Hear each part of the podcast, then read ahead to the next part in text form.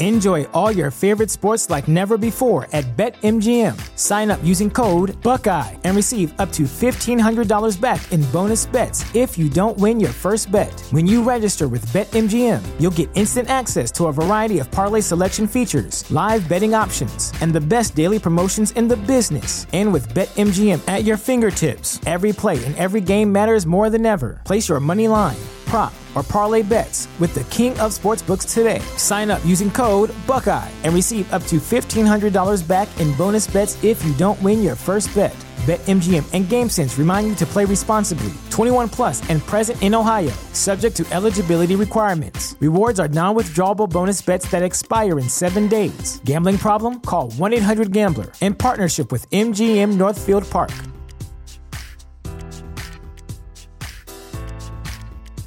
Support for this podcast and the following message come from Corient. Corient provides wealth management services centered around you. They focus on exceeding your expectations and simplifying your life. Corient has been helping high achievers just like you enjoy their lives more fully, preserve their wealth, and provide for the people, causes, and communities they care about. As one of the largest integrated fee only registered investment advisors in the U.S., Corient has deeply experienced teams in 23 strategic locations. Corient has extensive knowledge spanning the full spectrum of planning, investing, lending, and money management disciplines. Leverage Corient's exclusive network of experts to craft custom solutions designed to help you reach your financial goals, no matter how complex they may be. Real wealth requires real solutions. For more information, connect with a wealth advisor today at corient.com. That's C O R I E N T.com. Corient.com.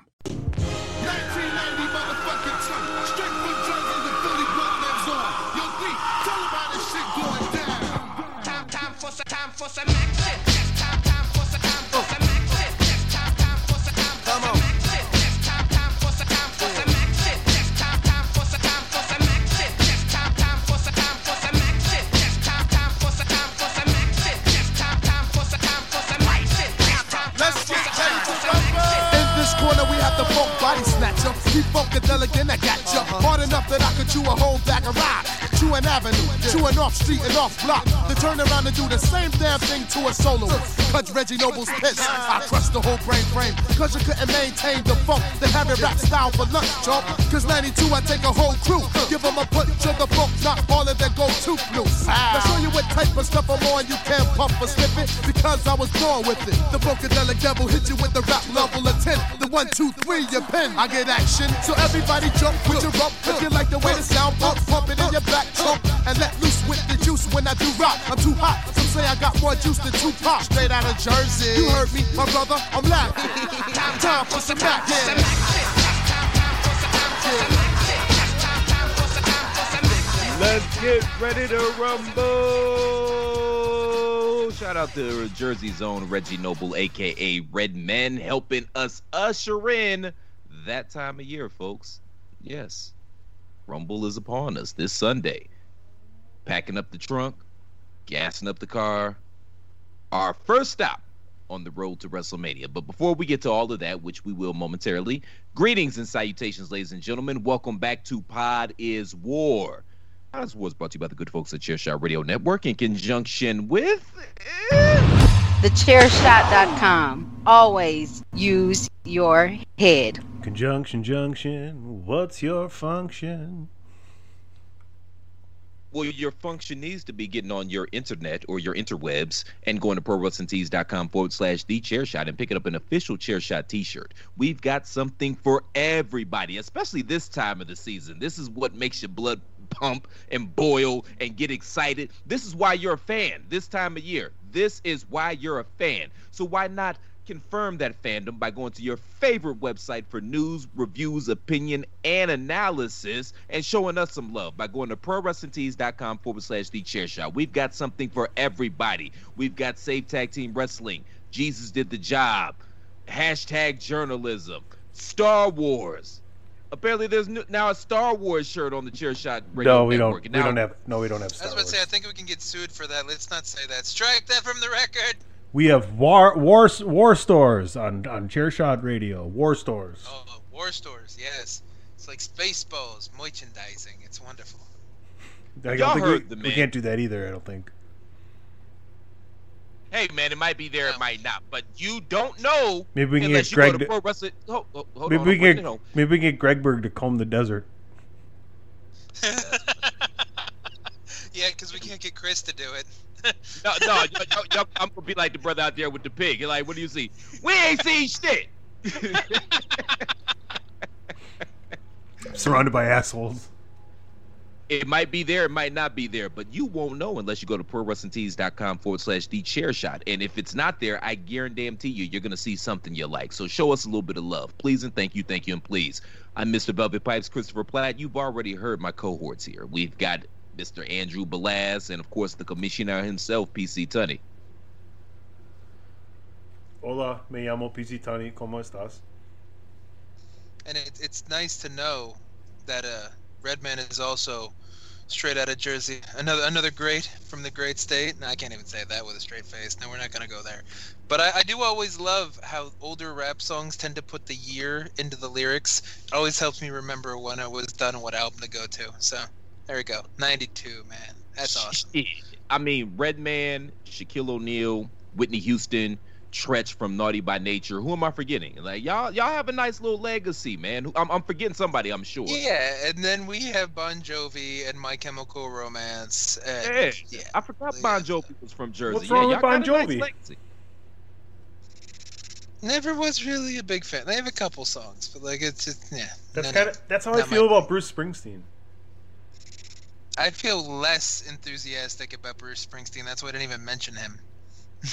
Really? And, uh, how did I forget the boss? God damn. It's Because when you say the boss, you think the S word, and I don't mean You're- Springsteen. Yeah, Springsteen.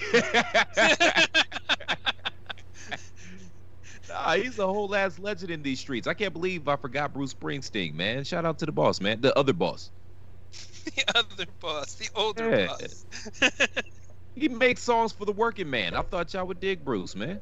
Nah, nah, not really. All right. Good enough. maybe in the Yeah. seventies, but like that's it's like fifty years ago now. It's not. Yeah, I'm well I aware. keep forgetting I'm, like I'm- 12. I'm, well aware of the country in with in which I was born. Well aware. Really? I mean, I'm more a fan of the the song "I Was Born in East L.A." hey, but you know, at least he's always interesting with how he's born because most whoa. people learn how to walk first, but not whoa, him. Whoa, whoa, I'm I'm burying the lead here. I totally forgot. My man, the one, the only, Mr. Francis Sinatra, Hoboken, right?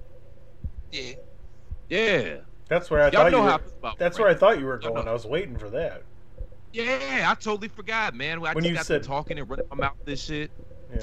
You just associate him with New York because you know that's just where everybody no, goes. but to. yeah, I'm not going to disrespect Frank, man. Yes, Hoboken, yes. Since you're such a big fan, you do you have a picture of Frank anywhere in your home? Now I feel like I have to. I, I don't as of now, but I will now, motherfucker, since you're trying to play me. I do. I'm looking right at it right now. You have a picture of Frank. I got Frank, I got uh, Dean, I got Joey, and I got Sammy all standing around a pool table, surrounded by a black surrounded by a black frame. What's wrong? You couldn't find Peter? Well, Paul, he was with Paul and Mary. Shut up. You don't know who I'm talking about? Peter Lawford. Dude, I mean, he's, of the he's Rat got Joey Bishop. That's obscure enough. I'm Like, telling you who I got in the picture. I know I'm trying to play you because you try to play me. That's fair. That's the game. That's how it works. Shout out to the Rat Pack though. Seriously, great music, man. If y'all, I'm serious, man. That that whole '50s era with the crooners, them motherfuckers could sing, man. And they would have like live orchestras in the studio with them and stuff like that while they were recording. Not just the Rat Pack, man. All them. Mel Torme, Robert Goulet, Nat King Cole, fucking um, Bing Crosby. Well, I don't really fuck with Bing. He Sam was on. He, he he was in blackface so in some of them good. early movies. He's in blackface in some of them early movies. that was a different time. Ah, fuck him. White Christmas, my ass. Suck my dick. Um, Hey, Black Christmas is a movie. It's also a horror movie. There's something to be said there. Yell about them. Oh yeah, oh, you trying to uh, delay, trying to get the heat off y'all motherfuckers? Okay, yeah. Now I'm on y'all next. How long have we known each other? Although I bury black shit with his whack too, man. You got to give me that. True. Fair. True, you do. You Hey, just like the try bar- you're be- you're you're, a, you're an equal opportunity barrier. Yeah, I piss everybody off at some point in time. If Yeah. you know me, you're I'm gonna piss you off at some point in time. It just happens. That's why we all get along. Yeah, it's kind of how the show works too. Somebody offends somebody, we usually offend everybody, and then we come back for the next week. Oh, Yeah, you, oh, you think that's right? You think that's how it works? Fuck you. pretty much. That's how. That's More or how. It works. Yeah. Be- yeah, yeah. Before, before All right, we I'm start okay though, with Andrew.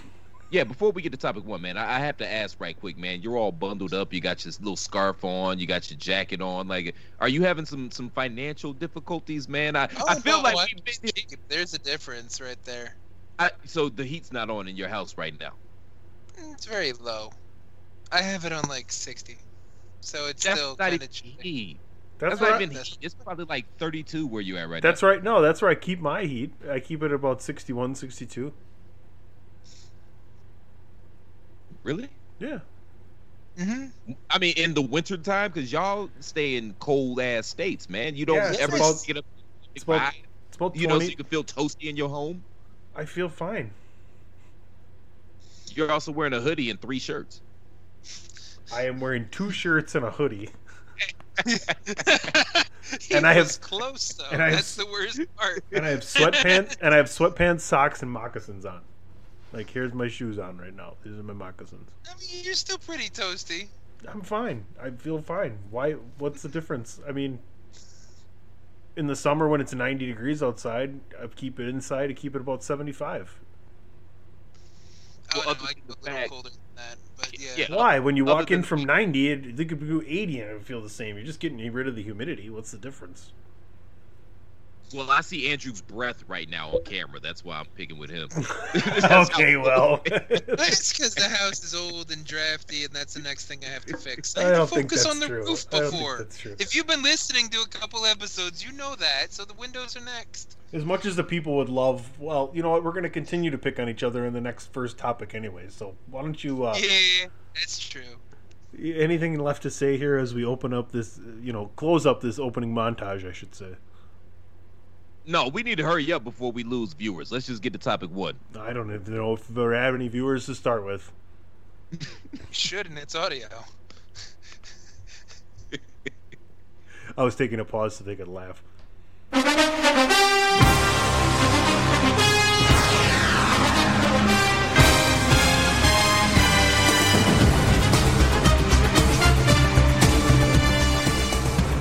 Sunday, Sunday really sucked. And now I am real sad.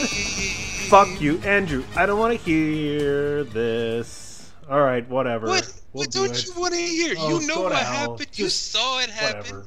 It's beautiful. Yeah, it's beautiful because Brady Brady has to come up with Listen. his own ideas. Can I tell you His something? own storyline. I'm gonna tell you something right now. It's You just fantastic. you got 5 Uh-huh. mi- You got five What? minutes. Go. Okay. Well, okay. Wait, It's wait, just wait. Let's, let- hold on. Let, whoa, whoa, whoa, hold on, hold on, hold on, hold on, hold on, hold on, hold on, hold on, hold on, hold on. Let me just. Uh, uh, let me just set the goddamn table. Well, you're cutting into Andrew's board five to you, minutes. You got four and a half minutes now. There's no table necessary to set. I'm That not even wearing like- a watch. Okay, fine. Four fine, just minutes. talk this Down to four minutes Well, now. what? What? You you you gotta set the table. Tony's a Packers fan, a very salty curmudgeon Packers fan, and I am a Bucks fan. And it's just wonderful how we got the old ass motherfucking goat who has to create his own little stories, his own little things. Like we know everybody was talking that shit about how Brees had a bad game. That's why they lost. They still s- s- scored 20 points. Okay, maybe not you, Tony, but everybody else. So, you know what Brady had to do? Brady had to not only prove that he still got it in the first half, then he had to throw three interceptions and be a complete pile of shit in the second half and still win the game just to prove that he's better than Brees because he can throw three interceptions and win a fucking game too. It was beautiful between no calls, bad calls, bad field goals, blown coverages because apparently white people are slow, and then come on. We all know that really was pass interference. He was tugging on his shirt like it was flag football. But, you know, I, I, I will acquiesce a little bit that if that wasn't called all game, it shouldn't have been called there. Will you will you at least give me It's- the it's give me this one though? Give me this one though. sure. Allen Lazard's jersey gets pulled off his shoulder pads on Aaron Rodgers' interception. it wasn't that egregious that it looked like it was visibly moving when you actually looked at the replay. He obviously did. He gave it a tug and that slowed him down a half a step, but it also wasn't like a th- like two feet of undershirt that he grabbed twice. I didn't. I wasn't arguing about that. No, no, no, no, no. I admit you're right. There was grabbing, and that should have been pass interference, but there was a little more subtlety to that than there was on basically playing tug of war with a guy trying to run a route. Okay, I'm ju- that's all I'm saying. So yeah, it's just nice. I'm just happy, you know, because I I I lowballed expectations. Everybody was bringing up the whole, oh well, Brady's gonna bring a Super Bowl to Tampa Bay, all the Super Bowl hype, Super Bowl or bust. I was just happy to get 10 wins in a playoff. And then I think we got 11 wins in the playoffs. Then now we're up to 14 wins, and we're in the Super Bowl, and we're the first team ever to host the Super Bowl. So, and it's also the first time that the last two winning Super Bowl quarterbacks are facing each other in the, the subsequent Super Bowl, where that actually makes sense, you know, chronologically. So it's it's nice. You get baby Gronk against original Gronk. You get the goat versus the kid to reference the three man weave title, which I liked. And it's just it's just so many nice stories and we just gotta see if the goat got it one more time. But good God, it's it's exciting because I didn't really expect this, and I don't think most people did. But it was fun. It's fun. I'm so sorry, sorry for your loss, Tunny, in, in the uh, post mortem of the Packers in their 2020 season. But at least he's MVP, right? At least you got that. Pew pew. I'll be I'll be brief. I'm happy for you, Andrew. You're you're good good for you. Um I won't see see when you don't win all the time this is this is how you act. Do you know what I'm saying? If we would have won, this would have been and I say we, but if the Packers would have won, there wouldn't have been a gloat session here. It would have been it would have But you guys would have thought I was an asshole for not gloating. That's what would have happened. Anyway, I'm happy for you, Andrew, literally, and you know that considering what happened like seconds after the game was over, right? Remember what happened No, second? I do, I okay, do. we can keep that between us. But I'm just saying, I'm I'm happy. I, I hope you guys win for you, literally. Like I don't know any um, Kansas City Chiefs fans, so I won't be rooting for the Chiefs. I'll be rooting for the Buccaneers because the Velaz brothers are very very good friends of mine. Platt, I'm sorry we cut you off. I just had to get the hurt over with. I apologize. I didn't want you to set it up and make it hurt even worse because you're really good at setting things up. So, go ahead. No, I got nothing. You do actually know a Kansas City Chiefs fan. You remember my good friend Danny Hardcore Hubman. He's a Chiefs fan. So, Okay. so there you go. So you know, I'm just saying, you know, one. But um, yeah, congratulations, Andrew. Shit, you know I didn't see it coming. So I'm happy for you as well, man. Congratulations. Live it up. Enjoy it. And I mean, hell, y'all got a puncher's chance, man. You got Brady there. Who knows, man? Strange things happen. Well, one of Hell, the if uh, one of the if Jimmy G for- had completed. Oh, and yeah, and the and the, the their their tackle is out for the season. He tore his ACL.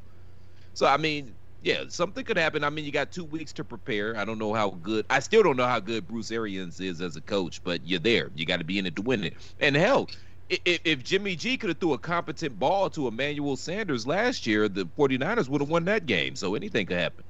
You also got to wonder. It doesn't even matter how good of a coach Arians is because he put, he kind of fucked himself this past week. I think because that that comment he made of sometimes I let Brady coach and do his own thing, and that's that that's the problem is New England didn't let him coach.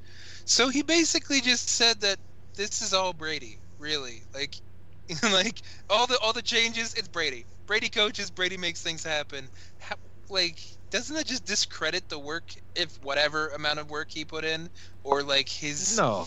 standing on things as a coach? we. 'Cause I don't think No. we really But- know exactly. They tell you what they want to tell you. They let you think what you want them, what they it's want you to think. It's a weird perspective though to say that though. No, I mean an NFL head coach is basically like a CEO of a company. There's a lot of stuff that gets delegated. The buck stops there, pun intended. But there's a lot of stuff that gets delegated. I mean, hell, they have 86 coaches on these staffs, man. They, you think they have a personal relationship with every single player that comes in that locker room? Of And you course know not. what? It's impossible. 86 coaches or not, it still took just one Tom Brady to make them go from seven and nine to now they're hosting a Super Bowl.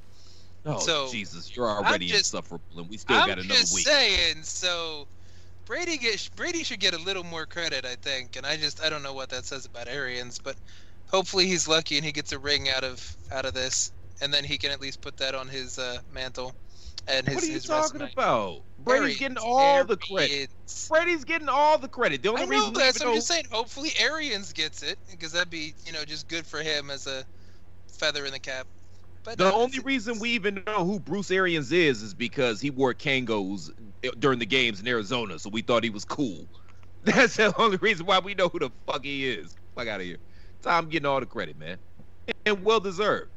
yeah, It was like It- a, it was like a seeing a pitcher that you know can't hit 95 anymore on his fastball, so he's got a little more guts and, and wit and guile about him. You know what I mean? On the on the Kenny Rogers side of the game, PC, you're a you're a baseball guy. You remember Kenny Rogers, right? The little crafty left-hander Yes. that played for like 86 years. Yeah, he played for yeah Texas Rangers most notably. I think he had a 20 game season. Yeah, yeah. I also remember Kenny Rogers roasters. I mean, that chicken was delicious. Oh goddamn! I'm now I'm gonna have to hear about that because they had those in Peoria too, and I didn't even know that was a thing. I was talking about Seinfeld. Uh, no, they actually had them in Peoria. Funny story though. So Amber's grandmother has a picture with DDP and Goldberg at Kenny Rogers Roasters. I can't remember if she worked there or if her sister worked there. But she- you know, when we were when we went to our first WrestleMania, she was talking to her grandmother, and she said, "You mean DDP and them?" And then she sent the picture, and I'm like, "Okay, you got Goldberg next to you, but it's DDP and them." That that was just funny to me. that's good. Okay, cool. I like it. I'm sorry, I'm working over here while you guys are supposed to be talking, and you're looking back at me like I'm supposed to jump in. Where's Andrew? I'm right here. I was just supposed to gloat. I think I did okay with that. You know, we're the, the least winningest, the most losingest, however you want to word that, football franchise in the NFL history. So it's nice that we can get there. And Have it you- also would be nice if we win it. Then we can be a bunch of shitters with the worst winning percentage in the in the league, yet we still have two chips to our name. So that'd be nice. How are you gonna feel if you lose? I mean, it's not much different. Like it, it's a, it's a little deflating, you know, getting hyped up this much. But it, as a Bucks fan, I already said worst winning percentage in NFL history in the whole league. So losing is something we're accustomed to. Bro, I bullshit. I still, I'm still thinking about that Rashard Higgins play when it when he dove for the end zone and it was a touchback, and that was two weeks ago. Okay, yeah. Well, you guys just have a bunch of bad beats, but you guys did have a decent run. You had some competent teams here or there, and you know you haven't made the playoffs or whatever in what 18 years since. But like before that, the Browns were at least reputable, and you know even though a lot of the championships came before color television, like you know it was still a, it was still a you know Otto Graham was the shit. What can I say, man? it's to to be fair, man, the the '80s Browns were basically the equivalent of these new Aaron Rodgers millennial Packers. Because they, I mean, they made, I mean, the Browns made four AFC Championship games in the '90s and just couldn't get over the hump. Let's. So I, I, I think there's a parallel Once there. again, we like pre-show Donovan McNabb, now Browns and Kosar. I don't know where championships No, no, come no, from no, with no. those. Let's the not do this. equation was the No, no, no. fact that Rodgers We're- and McNabb no, have the we're gonna- same nah, championship we're gonna, record. We're gonna No, move on. no, no, we're not going there. We're gonna move Brian, on. Brian Sipe Uh, would Rodgers was has a Super MVP Bowl and three MVPs, and he's one of the five best quarterbacks of all time, and possibly the most talented quarterback of all time. There's not really much else to say about that, folks. I want to let you know that I'm going to have Kenny Killa and Just Jesse on Chairshot Radio Sunday morning to preview the Royal Rumble. Let's go to a commercial and we'll be right back. This is your boy Brian Philly Sykes, Killer telling you to make sure you check out thechairshot.com, bringing you breaking news, interviews, podcasts galore, everything pro wrestling. Make sure you check it out, thechairshot.com. Thechairshot.com. Always use your head.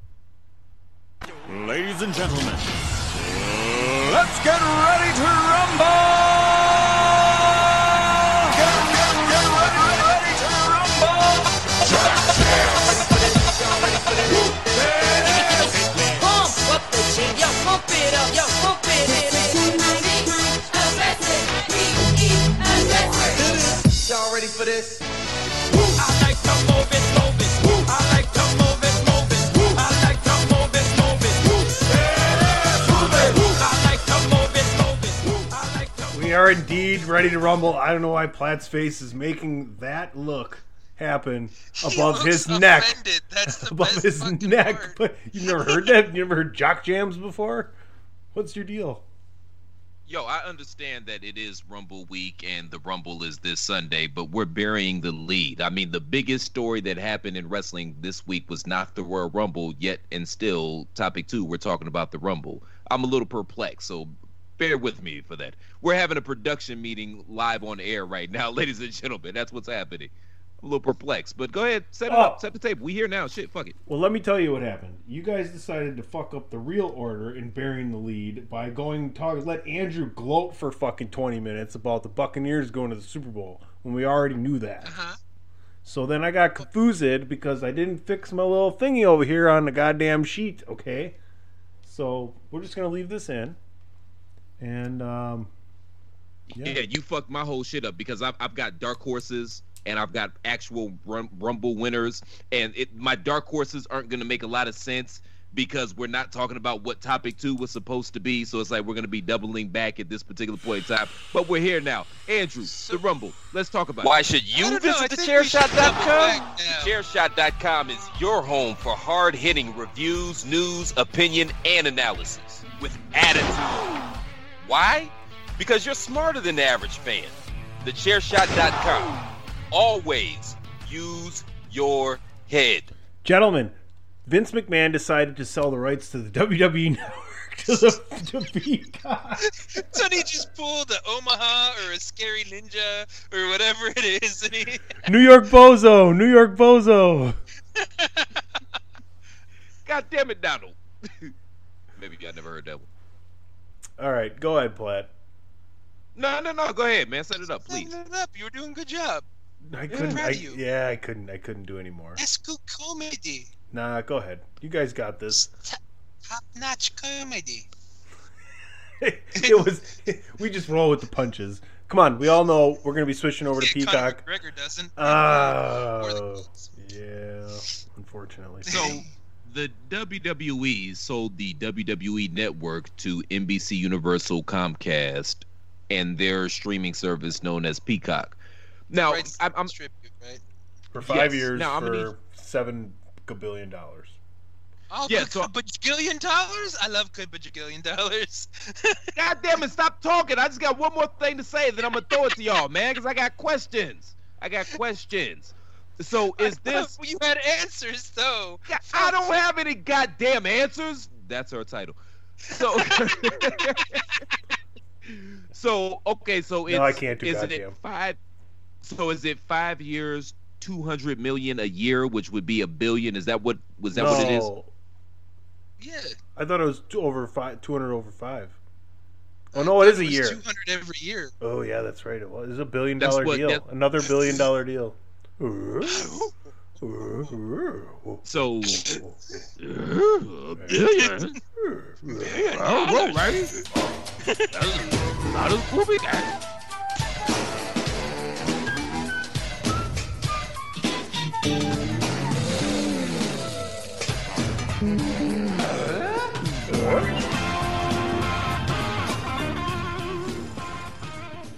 When you started doing that, I had that. I'm like, I'm going to encourage this, and I can I can run it right into it. It'll be perfect. Well, this is a greatest time as any to bring up the fact that uh, Tim Allen got popped for distributing cocaine and then went and snitched on his uh, co-defendants. So And then thirty and, one of the most and 30 and- like ever. and thirty years later, he's made multiple movies. Being Santa Claus, made billions of dollars at the box office, and had two hit You trying to sitcoms. tell me Santa Claus is a crackhead? So that guy in the alleyway that dresses How up the every fuck year do you think he actually delivers? Santa? How do you think he delivers presents to kids in 24 hours all over the world? Dude, oh, meth. Oh, oh, Santa is definitely performance enhanced. Come on, that's that goes without saying. Come on now, yeah, come on. I thought that was just yeah, given. Those candy canes aren't peppermint and sugar. All right, so since enhancing Game. performance is what we're on right now, you can go into your diatribe about WWE and how this is really nice as a way to just enhance their their market, enhance their their viewer base, even though everybody on the IWC doesn't think so and still thinks this the project is poopy and Vince is out of touch and Vince is a billion dollars out of touch. So uh, Yeah, yeah, but dude, you- you but dude, back on the but dude, but dude, AEW is whooping NXT in the ratings, dude. So how do you take that? I mean, who's really really winning here? I mean, so what? Oh Vince is, God, so what? Vince has got like five billion dollars. I mean, Tony Khan is shit, Man, man. It's, it's the same thing though, dude, because TNA beat the, their third brand, and their third brand was ECW, man. And yeah, like it's the same thing, man. TNA 2010, AEW right now, it's it's on the rise, man. So WWE just secured another billion, so they don't give two shits about what you think about the current product. Point blank, period. This, Andrew, though, this is part. This is phase two of the Great American Cash Out, and I talked about it a few years ago on these very airwaves. How phase one was them putting Titan Towers up for sale, so that lets me know sooner rather than later, WWE was positioning themselves to cash out. I think Vince realizes he's old now and he can't do this shit forever, and he's gonna make as much as he can and get the fuck up out of the game. Now, granted, the Titan Tower sale, I'm sure that was uh, adversely affected by COVID. Lord knows how that's going, but this is phase two of that particular plan. I'm not Whenever- arguing with you that that's salient enough. Like I, I could neither confirm nor deny. I just know that the WWE just made a billion fucking dollars. Yes, and they're getting up out the game, man. I mean, I could see a scenario in which Steph, the kids, I'm just gonna say the kids, and I include Triple H when I say the kids, where they're the public faces of the company, kind of how Dana White is after they after the Fertitta sold UFC to um, William Morris Endeavors. But yeah, I, I could see somebody. I don't know if it's Comcast. I don't know if it's Disney. Yeah, I don't know, but I, I could let, definitely see them selling this sooner rather than later. So let's ask the real question here then. Let's actually let's be let's beat pot as war for for five minutes here. Like Aw, we're, do we're all, do you know you know the the good the, the like the truly essence of pot is war here. Yes. Does WWE turn into WCW after Vince McMahon sells and no longer has his hands in the pot? I mean, what kind of control is left over for whoever's in charge? I mean, it's someone else's company now. It's a it's a it's a corporation's company now. It's now one man telling a story to people. It's a corporation about making money now. If that happens. Well, I mean, WWE it- it's- it's Star been like- it doesn't it- spin to WCW. Yeah, it's it's been like that for the last, you know, 10, 15 years. Now, n- once they sell, I don't know what that means long term for the wrestling industry, and I think that's where you're trying to go with this. But I mean, this shit hasn't been wrestling for a while, and it's funny because I see a lot of people online talking about how, oh, well, WWE is not a wrestling company; it's a content creator. Motherfucker, I've been saying that shit for five years. Blow me. Listen to me. Listen to me. Hear me. God damn it. Everything that everybody's saying now is the same shit I've been saying for years. Just nobody paid me any fucking attention. But I, I you know, I, I don't know what that means for the wrestling company. Could it go the way of rollerball? Yeah, I could see that.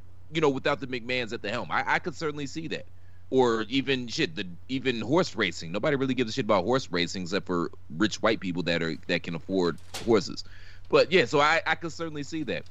But I could see a scenario where Stephanie keeps doing what she does because she's really good on the public relations side of the game. Perhaps you let Triple H be in charge of creative and actually do the, the storylines and the day to day minutia with the wrestling company, and then similar to what they're doing right now. They have the they brought in these outside wrestling people that kind of help run the business standpoint and, or aspect of the business. I could see that. I can see Comcast or Disney or whomever putting their own people in, in at the helm of that particular thing, and then of course they'll find something for Shane to do. I don't know what, but they'll find off something for him to do. be cool. Yeah, they'll figure it out. But yeah, I mean, like I like I kind of said before you you took off was just it's gonna become Star Wars. Like, you know, George Lucas has had his qualms about the last trilogy and other things because he sold the rights and it's not his baby anymore, so it's not what he would have done, quote unquote, whiny, whiny, whiny. And it's gonna be the same thing, especially since this whole quarantine has pointed out that you can do cinematic wrestling and make it not completely ridiculous like the Bray Wyatt or like the Lucha Underground stuff where Brian Cage isn't going to shatter someone's skull and kill a detective and then have a normal wrestling match the day after against somebody's like mutant monster brother. Like it doesn't have to be so telenovela and it still can be compelling and still kind of use the wrestling to get through the soap opera dramedy sitcom kind of things. And I think that's where we're headed you know, especially with Sasha getting her Disney in with, you know, Star Wars and all other stuff. And will be, you know, Cena's been commercials everywhere, even though his movies kind of suck. Rock is the Rock. And he obviously still has another tie back to WWE with buying XFL. So there, there's still going to be some tethers there. And, you know, he could make a, an appearance at Mania in the next year or so whenever, you know, people can be there so his star power can be used correctly. And I could really just see, you know, a lot of cinematic, a lot of lucha underground style where it's more soap opera driven and it's going to be, you know, the tribal island or the tribal chief and his kingdom or some shit like that. You can actually build a whole story, a whole show around Roman Reigns becoming a tribal chief, so to speak, and just, you know, beating the hell out of people or, you know, tying it into the Fast and Furious somehow or some shit like that. You know what I mean? And that's probably what WWE is going to become just pure entertainment with less and less wrestling, kind of as they've trended the last 20 years anyway. And it, it, kind of scares me that you brought that up, and I agree with you, but it scares me because we all love the Attitude Era, clearly. But a lot of the sins and, and missteps that they made in the Attitude Era, they're coming back now, 20 years later, like you said, to bite them in the ass at this particular point in time. So, what is the industry going to look like 20 years from now? Will it still be around? Or and, and maybe I misspoke when I said roller derby. Maybe more like ice capades or some shit like that. You know what I mean? I, I, I, I don't know what the future holds for the industry. I'm not mad at the McMahons if they want to cash out, which I think that's where we're heading. I'm obviously how can I get mad at that? Get the money while the getting is good. And I know that Vince isn't gonna have no boss. Vince hasn't had boss for 50 years, so he sure shit isn't gonna have one now that he's on the back nine. But if they, you know, cash out and Vince can just go down to Florida and tan and lift weights or whatever the fuck he does, yeah, I, I see a scenario in which that can happen. But as far as what this means for the industry overall, I don't think we're going to see the ramifications for another 20 years. And people think I'm crazy when I project shit like that, but yeah, I, I don't know what this industry looks like in 20 years, and that's kind of scary. Especially as we get more and more into this new world where you, you gotta not you gotta walk on eggshells, but there's only so far because you see it in the current product. There's certain places they try to push the envelope as much as they possibly can, but there's only so much that they can push the envelope because of the fear of the backlash. So, and at the end of the day, this is guys cutting themselves with razor blades and getting hit in the head with chairs. I don't know how much more sanitized it could be. Yeah, I mean, I wouldn't be surprised if wrestling itself doesn't inherently change that much in the next 20 years, but the end goal is different. Where if WWE removes themselves as instead of the best wrestling or the, the number one wrestling promotion, and they're just an entertainment hub, and it just so happens that you get to act in those shows because of professional wrestling, we need, you know, foreign wrestling and AEWs and Impacts and ROHs and MLWs to kind of keep, you know, breeding talent, so to speak, and keep that going so people have somewhere to learn and then go up to. And it's I that's kind of what I'm thinking because you know lucha libre, actual like Mexican wrestling, that's steeped in a whole different level of history. That's not going to go anywhere because that means something more to Mexican fans than it does to American fans. Japanese wrestling means more to Japanese fans than it does to Western fans. So I think we just might see WWE, I don't know, moving the, the concept of what professional wrestling is from an American perspective into sports entertainment and less less on the wrestling side and more on the entertainment side. So on a personal level here, because the the sale, I believe it, it goes final in March. Is that correct? That's when every the, the move actually happens. I believe it's sure you're March. right, yeah. So there's they've announced that there's going to be two different tiers. There's the the lower tier, which is going to be 4.99 a month, but it also comes with commercials. Now you can also pay the uh, higher tier, which is 9.99 a month, and it's commercial free. Now, I have Xfinity Comcast cable in my household right now, so I get the Peacock app for free because of that. What am I gonna have to pay, or am I gonna be able to get this shit for free? How's how's this gonna affect me? Because I could use that extra buck twenty a month. Hell, that extra buck twenty a year that I'm paying on WD, WWE Network shit. Maybe I get a Brazzers account or some shit like that, or or or maybe I'll get a, or or maybe I'll, I'll I'll invest into the Sunday NFL ticket, or I'll get League Pass finally. Like there's some things I could do with that extra buck twenty if I'm gonna be able to save it. Do you already have? so you pay for Peacock already? You said. No, I have. Well, I mean, technically yes, but it's rolled into the cable because my cable is Xfinity, which is Comcast. So I get the. I, I'm paying for Peacock, but technically I get it for free. If that makes sense.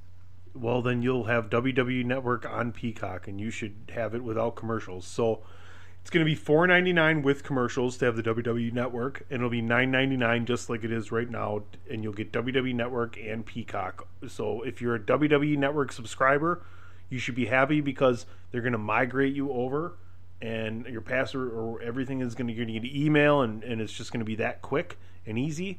And you're going to not only get the WWE Network like it was, you're also going to get everything Peacock offers at that ten dollar uh, tier.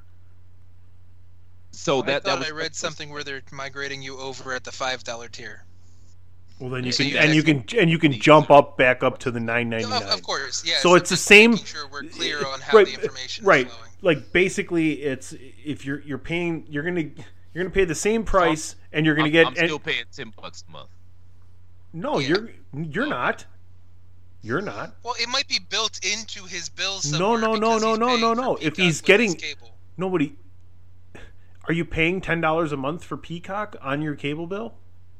No, I get Peacock because I have Xfinity. Then you're but Are they fine. going to make me pay the nine ninety nine to Why not would have they? commercials? No, they wouldn't. Your account is just gonna. They're gonna ask you to make a new account with that, and you're gonna say no, and then you're gonna leave it because you're already on Peacock. So I'm not gonna have to pay ten dollars. Because I don't want the commercials, man. I'd rather pay the nine ninety nine and not have commercials. That's Chris, what I'm saying. I'm not trying to be mean right now, but think about it. You shouldn't have to, but you do want to make sure to check to see whatever the base package of Peacock that comes with Xfinity is, because you might have to pay. Okay, you might have to pay five dollars to get rid of the commercials. Correct. That that's the only thing you might have to do. That that's what I'm saying because I watch. But I don't- Peacock I don't and see they- that it has happens. commercials. Well, Okay, so that's- then you probably have the Okay, five well, dollar version. Well, then maybe you don't even have Peacock right now because Peacock right now for free you can watch a lot of stuff with commercials. What? You can get Peacock for free, and you can go and watch a lot of different stuff with commercials. That's what the fuck I just said, man. But no, no, I have he's saying you No. might Okay, just okay. be getting it for free No, and might not actually be subscribed I- to the service. No, I have Peacock because I have Xfinity Comcast, which is NBC, so it comes into the package. Which means it's like you have Disney when you have Verizon and things of that nature. So you should have the, all the benefits of the WWE network with it. Should. If it's five or ten is dependent upon how you watch it and what happens. I don't know, and I don't know if that information's even available at the moment. Okay, so what But I'm saying is I can't. I can't see you if you're getting the service. Mhm. I can't see you having to pay the full tier, maybe only the extra five dollars to get rid of the commercials. That I I agree with that logic. So maybe we get some Sunday NFL ticket or Oh some uh, league pass action in this bitch. Yittity! Five bucks There a we month. go. Say that again. for five bucks a month. Bro, I got an extra. Well, okay, five bucks a month. I'm not doing the math. I'm just gonna say theoretically, if I have an extra buck twenty a year to play with, that's probably where it's gonna go. One of those two services. Well, That's so only yeah, ten so bucks if, a month. If though. you don't repay, then you'll have the buck twenty. If you have to do the five dollar upgrade, then you have sixty bucks. I'll have sixty, which I mean, all right, whatever. Because I mean, I, I, I a just sneeze get, at. I, uh, yeah, but I get sick of trying to w- find the Browns every single Sunday through nefarious means, man. It, it's a hassle sometimes because some I of the know streams it's the don't Browns work. You, too. you They're know. no bucks, right? You know. Shut up.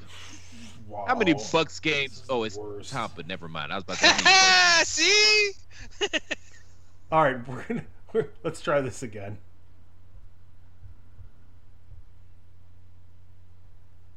Ladies and gentlemen,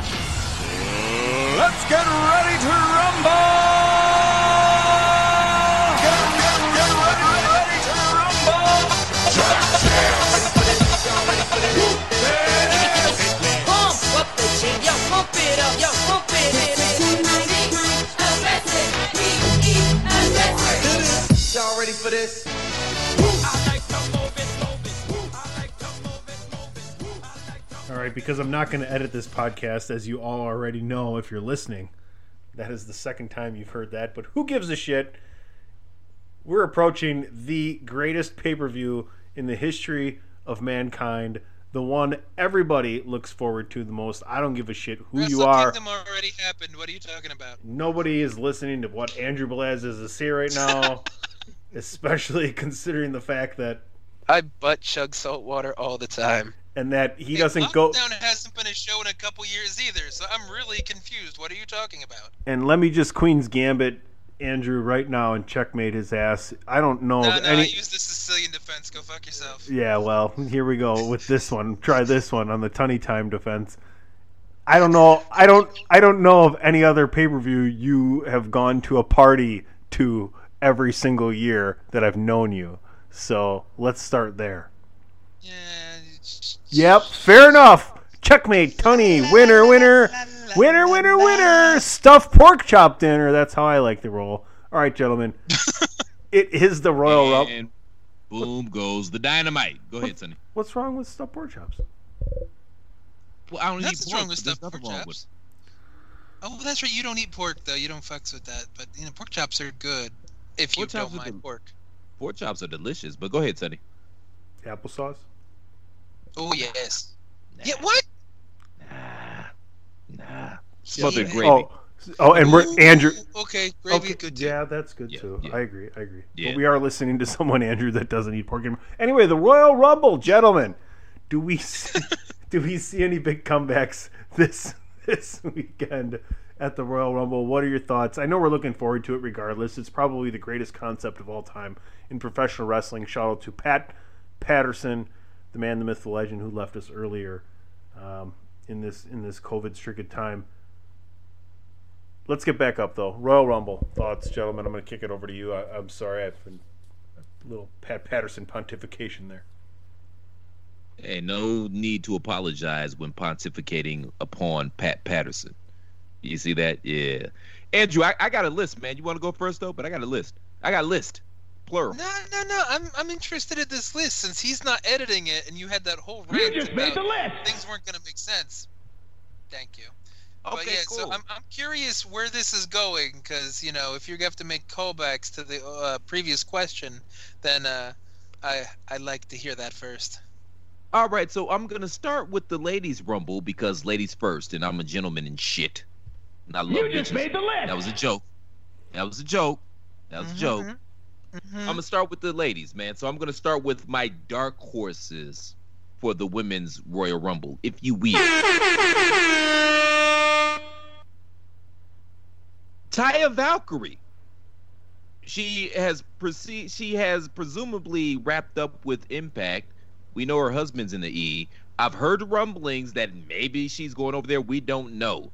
But what better way to make a big impact, pun intended, than coming in and winning the women's Royal Rumble? Do you have any thoughts on that? Oh, I agree with you completely because she's she's a little too big for NXT, and I mean that with her personality, her star, where it reaches from Lucha Underground, Mexico, and Impact, and the tie to Morrison. So it would make too much sense just to tie her in with Miz and Morrison and not do the NXT run for a year or whatever. Do you doesn't have need it. Do you have like the handheld notepad where you can just flip the pages over, like in your hand? You're just like flip, flip. Uh, You should have one of those. That's what I, I see you with the handheld notepad and the, the pen or pencil in your ear, and you got the flip, and then no, Or you just need an old school BlackBerry with the stylus and do it that way. no. Yes, see, that's exact. I told you, Andrew. I told you. I knew it. I knew it. Now these are on my phone to be fair. Plus Oh, Taya is bigger than like eighty seven percent of the entire male roster of NXT, but that's neither here nor there. Another dark horse, just throwing it out there. We haven't heard her name a lot lately, but you know she is going to pop up in one of the big two in this country inevitably, right? She's like Thanos. It's she's inevitable, which is Tessa Blanchard.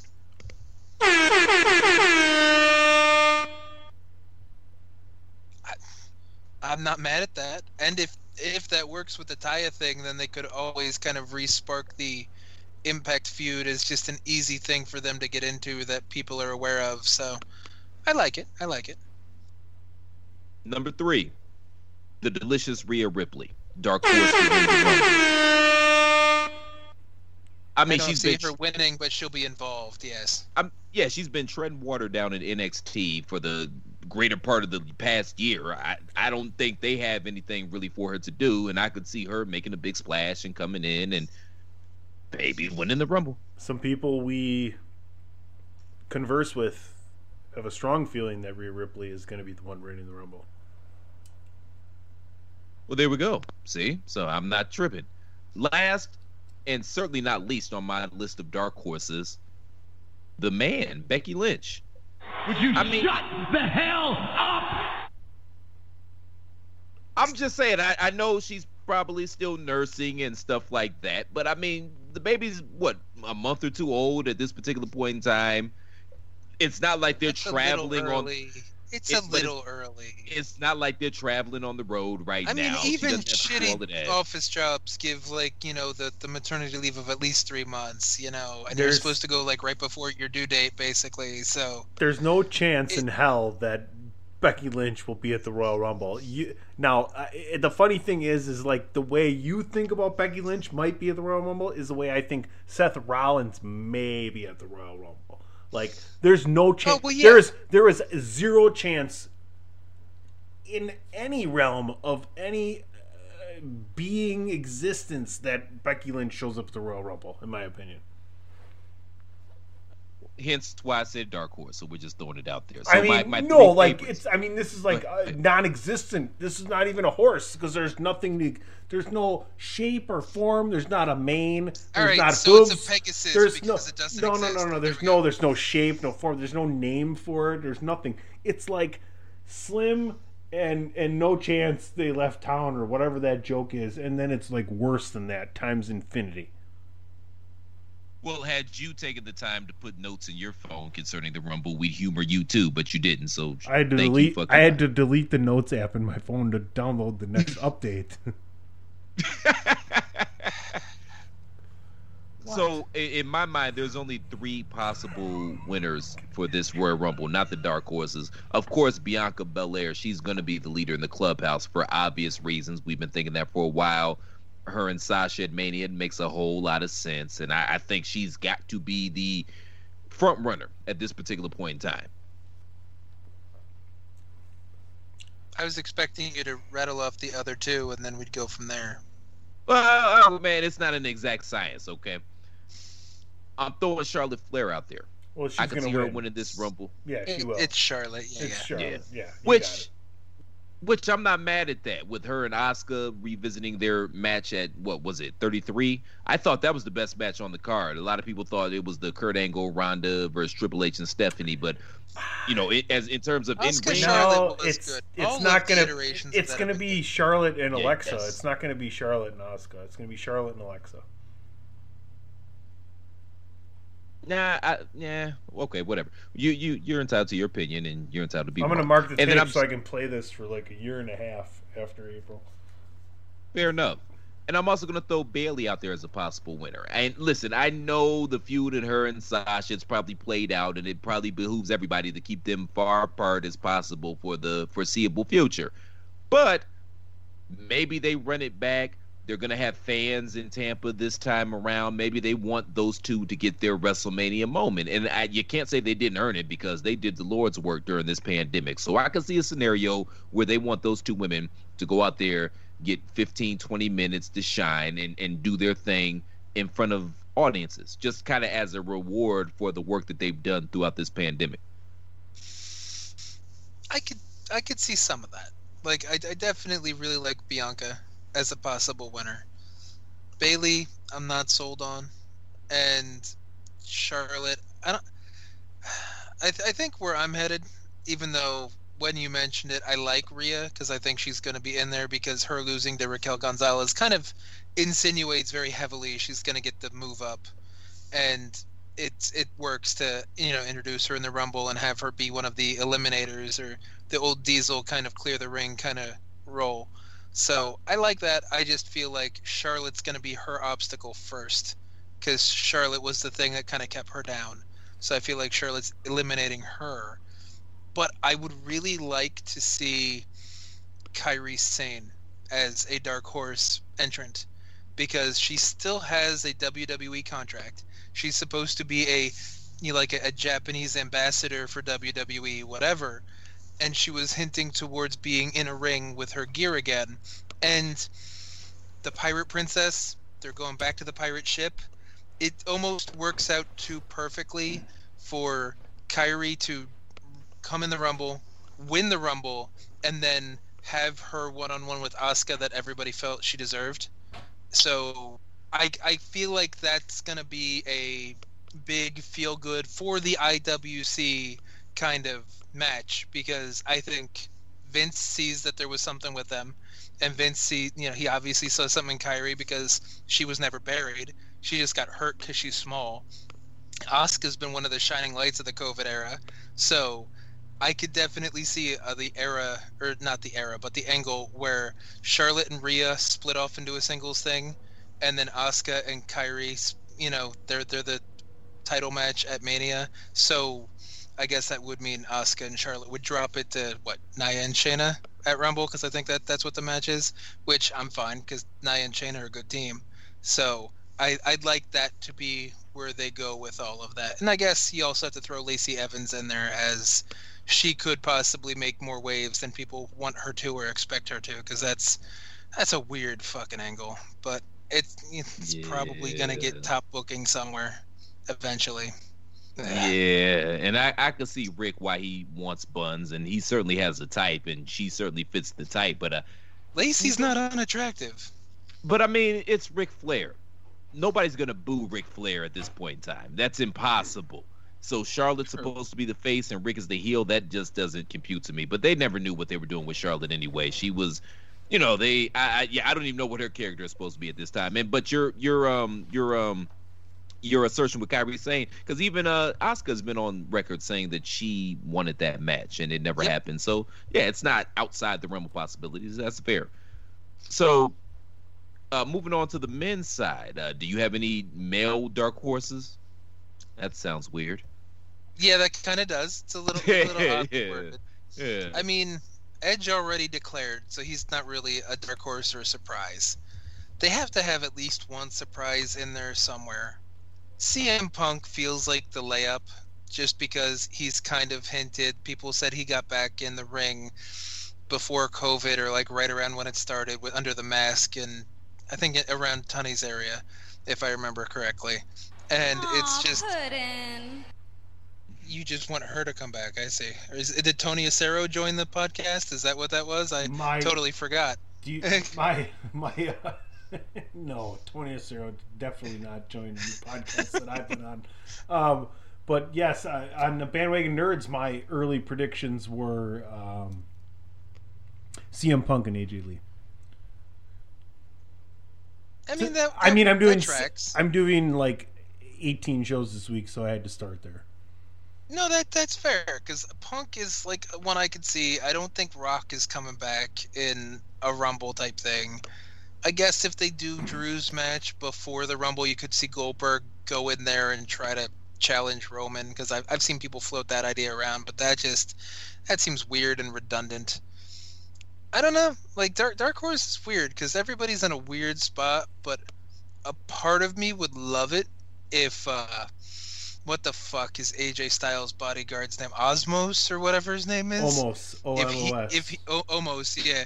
If he got a fucking entry in there, and then he ends up eliminating everybody, including AJ or something like that, I think that'd Oh, be cool. that's great. So, that's great. so I put out a poll and I said, who would you most like to see return at the Rumble? And I put out Booker T, Brock Lesnar, CM Punk, or The Rock.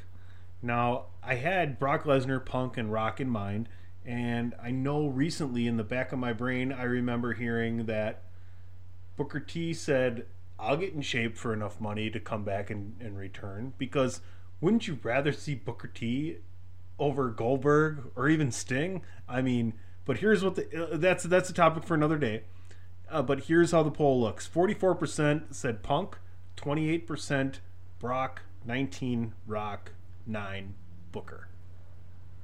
So let me. I'm I'm gonna do my dark horse- horses here. You you stepped on it a little bit, but that's okay. I can Sorry. recover. I'm gonna go. No, no worries. I'm gonna go least interesting to uh, most provocative. So we'll get Big E out the way as a dark horse. They've kind of been moving him, and I, I thought that maybe around this time he would be ready for that spot, but th- it's kind of a slow burn with him right now. So I don't think that's gonna happen. But hence I put it in the dark horse category. Bobby Lashley. Got to throw that out there. And and I'm listening to you, you wrestling pundits, every week, week in and week out. Y'all say he's the most protected man in WWE. But I hear the disdain in your voice about it. I hear the little undertones. You're not slick, okay? You can suck my dick. You're not slick. He should be the most protected man in WWE, and he should have been the most protected man in WWE. And had he been the most protected man in WWE from his time that he came back, you could make some money off of him right now. He could have had big money matches with Brock, with McIntyre, with Keith Lee, with Roman Reigns, maybe in a John Cena. Like you could be making money off this guy right now had you protected him from the moment he walked back through those doors. But that's neither here nor there.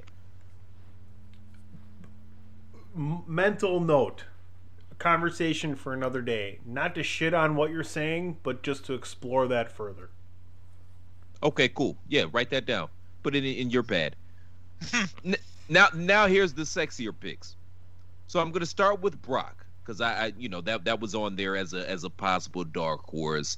Maybe you want Drew to get his win in front of people so he can celebrate and have his actual WrestleMania moment. We don't know what's going on with Brock right now. There is going to be people there. Perhaps you want to make a splash because it's going to be the first Mania on Peacock, and he's a huge name. So maybe you back the Brinks truck up to Canada or Nova Scotia or the North Pole or wherever the fuck he's living right now, and you go and you grab Brock Lesnar to come in that spot. Here's my dark horses of dark horses, and frankly, the more I think about it, I actually think he's going to win. John Cena. Why not? He'd be perfect opponent for Drew McIntyre. I'm thinking Roman Reigns, but we're on the same page. Number one, you got to know he's going to wrestle there. Again, it's the first WrestleMania on Peacock. You got to pull out the biggest names you possibly have access to. If we're assuming that Dwayne's not going to wrestle at this Mania, which I think that's a good, I, I think that's a fair assumption at this particular point in time. Mm-hmm. John got that palatial estate down there in Tampa. The crib is right down the street from Raymond James Stadium he's going to be at Mania in some capacity, and I'm assuming wrestling. And the biggest match that you have access to is John Cena versus Roman Reigns. And you can build it up. It's the heir apparent. It's the same thing as the Super Bowl. It's the heir apparent versus the old guard. And you can hype up the, oh, he's going to break Ric Flair's record, the whole 17 title thing. Well, you can go back to the old promo of John Cena saying, "If you do your job, I wouldn't have to be around anymore." Well, John Cena. Well, John Cena. I don't need you to be around anymore. I don't know what the fuck you were talking about the first time. So yeah, I like it. I like that even more. That's a, I love that. I love that. And more, more I think about it, I think that's what's going to happen here. Because I'll bet dollars and donuts, man. At some point in time I don't know. during that 30 man entry, we're going to hear. Go ahead. I don't know that he needs to win the Royal Rumble to have that match, though. But I love I love John Cena Roman Reigns. That's a that, that's night two. That's perfect. I love it. Book it. And yeah, the more I think about it, the more I can. One of those thirty men in the rumble, we just hear dun dun dun dun dun dun. He could cost- dun. He could cost uh, Jey Uso being. He could throw him out of the Rumble, and then that could start the whole rivalry, and him not winning the Rumble. So these are my my four favorites in descending order. I got to throw Keith Lee out there because they clearly see something in Keith Lee. So I, I got to throw that out there. You know, that's number four though. Nakamura, they did something with Nakamura for a reason. You know what I mean? They uh, that gauntlet match. They know that those th- basically those gauntlet matches are designed to get people over, and they they see that now. So the reason the they had him last as long as they did in the gauntlet for a reason. Now maybe it's just the throwaway at, at the March pay per view and it means nothing and he just gets his throwaway match versus Roman, but he's on the radar. Daniel Bryan. That's a hell of a juicy ass storyline too. And they've been teasing and, and kind of flirting with that Roman Reigns storyline for years now. You remember when the Roman thing and or uh, Erick Rowan thing where they dropped the shit on Roman and we all thought it was gonna lead to Brian and, Yeah. and Daniel. I think it was it Roy, not Royal Rumble. I think it was SummerSlam, whatever. But they've been teasing that for a while, even more recently. And that's a sexy matchup too. And there's a lot of meat on that bone that you could explore. But I, I, I think the odds-on favorite at this point has to be Sheamus. They've been teasing this program with him and Drew McIntyre for months now. You know it's going to be a good match. They're friends, so they have no compulsions of beating the holy hell out of each other in front of WrestleMania. And WWE has always been higher on Sheamus than everybody else. I love Sheamus. I think he's awesome, but they've always seen him in that top guy category, and they've always kind of booked him in that vein. So I, I could see them going McIntyre and Sheamus at Mania. I don't I don't hate it. I also don't think that they need him to win because just like you said, they're friends. They could build in a storyline reason to kind of have Sheamus get the shot anyway. If Well, goddamn it, boss! Somebody got to win the fucking Rumble. I know, but I'm just saying the SmackDown side probably makes more sense for people just taking shots at the Chief, which I do like your your Cena one. That makes a lot more sense, and I think that's good given the Peacock ramifications and the fact that there'd probably be people and yada yada yada. So Cena's Cena's good. CM Punk would be good. Daniel Bryan I like a lot, especially because this is also supposed to be like his last year or something. I think so. I think WWE is going to try to do right by him and give him kind of matches to check off of his dream match bucket list type thing. So it's going to be interesting. I I'm not nearly as strong on many of them as you are, but Rumble's always fun. And just like Tony said, it, it's a party that I always go to, even though COVID is growing that up. But uh, yeah, it's Well, did I at least make compelling cases for why I said what I said? No, you were horrible. We might Yeah, replace. fuck top- you. We might re- we might replace you next week.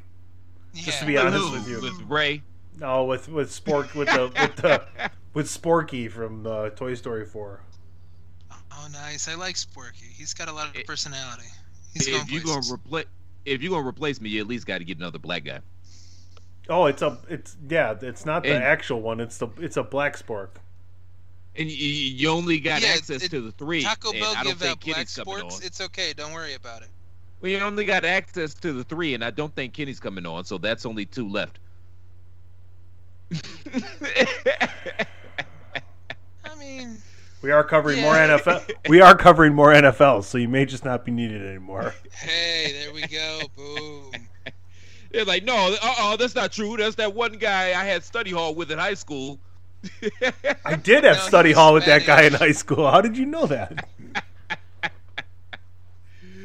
Every year, though, I say this, man, and I throw it out there, man. It's just, it's a jewel just for y'all, man. Get together about 20, 30 of your friends. You probably get together about 30, 40 of your friends right now. and Just do a big ass Zoom call because nobody's doing in house manias right now. Everybody put up Zoom.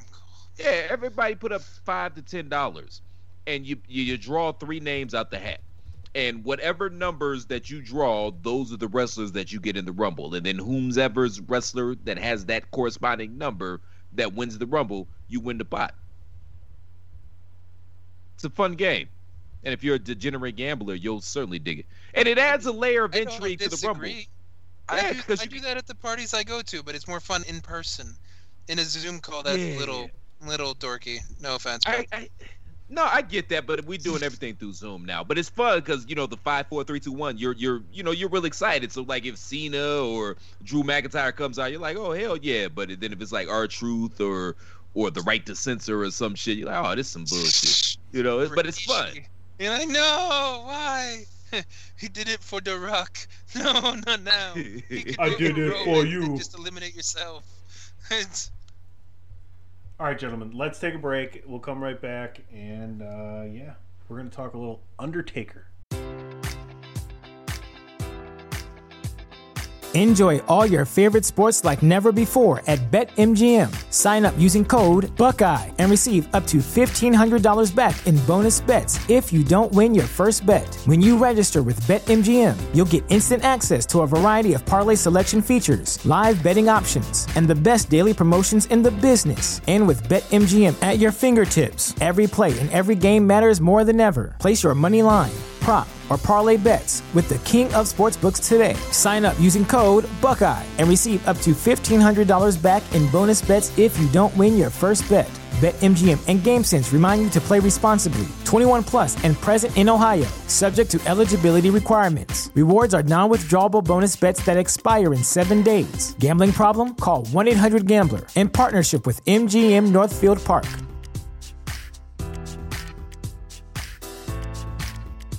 Support for this podcast and the following message come from Corient. Corient provides wealth management services centered around you. They focus on exceeding your expectations and simplifying your life. Corient has been helping high achievers just like you enjoy their lives more fully, preserve their wealth, and provide for the people, causes, and communities they care about. As one of the largest integrated fee only registered investment advisors in the U.S., Corient has deeply experienced teams in 23 strategic locations. Corient has extensive knowledge spanning the full spectrum of planning, investing, lending, and money management disciplines. Leverage Corient's exclusive network of experts to craft custom solutions designed to help you reach your financial goals, no matter how complex they may be. Real wealth requires real solutions. For more information, connect with a wealth advisor today at corient.com. That's C O R I E N T.com. Corient.com.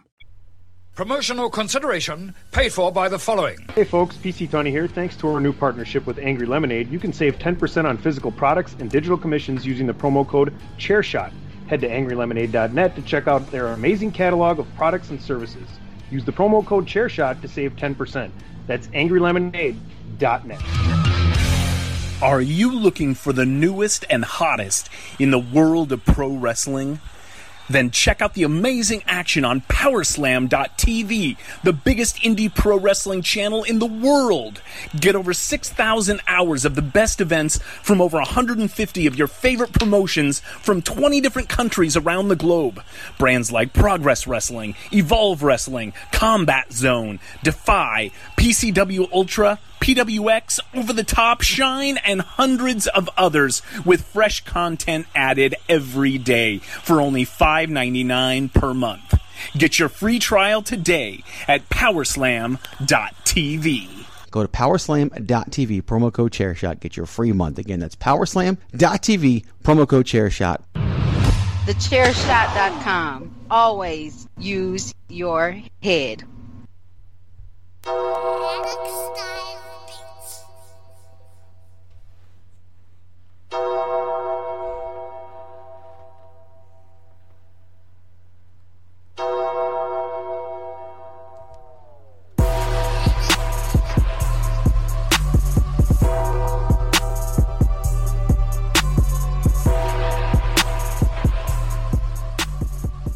almost apropos, a new school take on the Undertaker's music, if you will.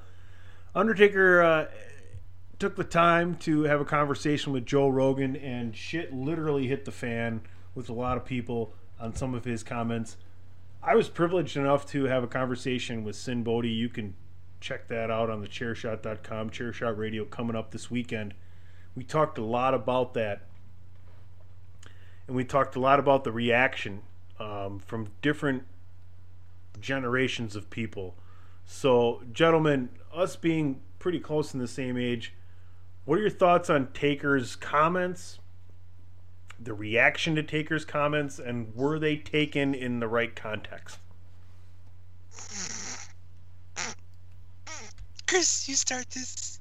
You start this. I, I, I was hoping you were going to start so I could pull up some of the quotes, but I can go ahead.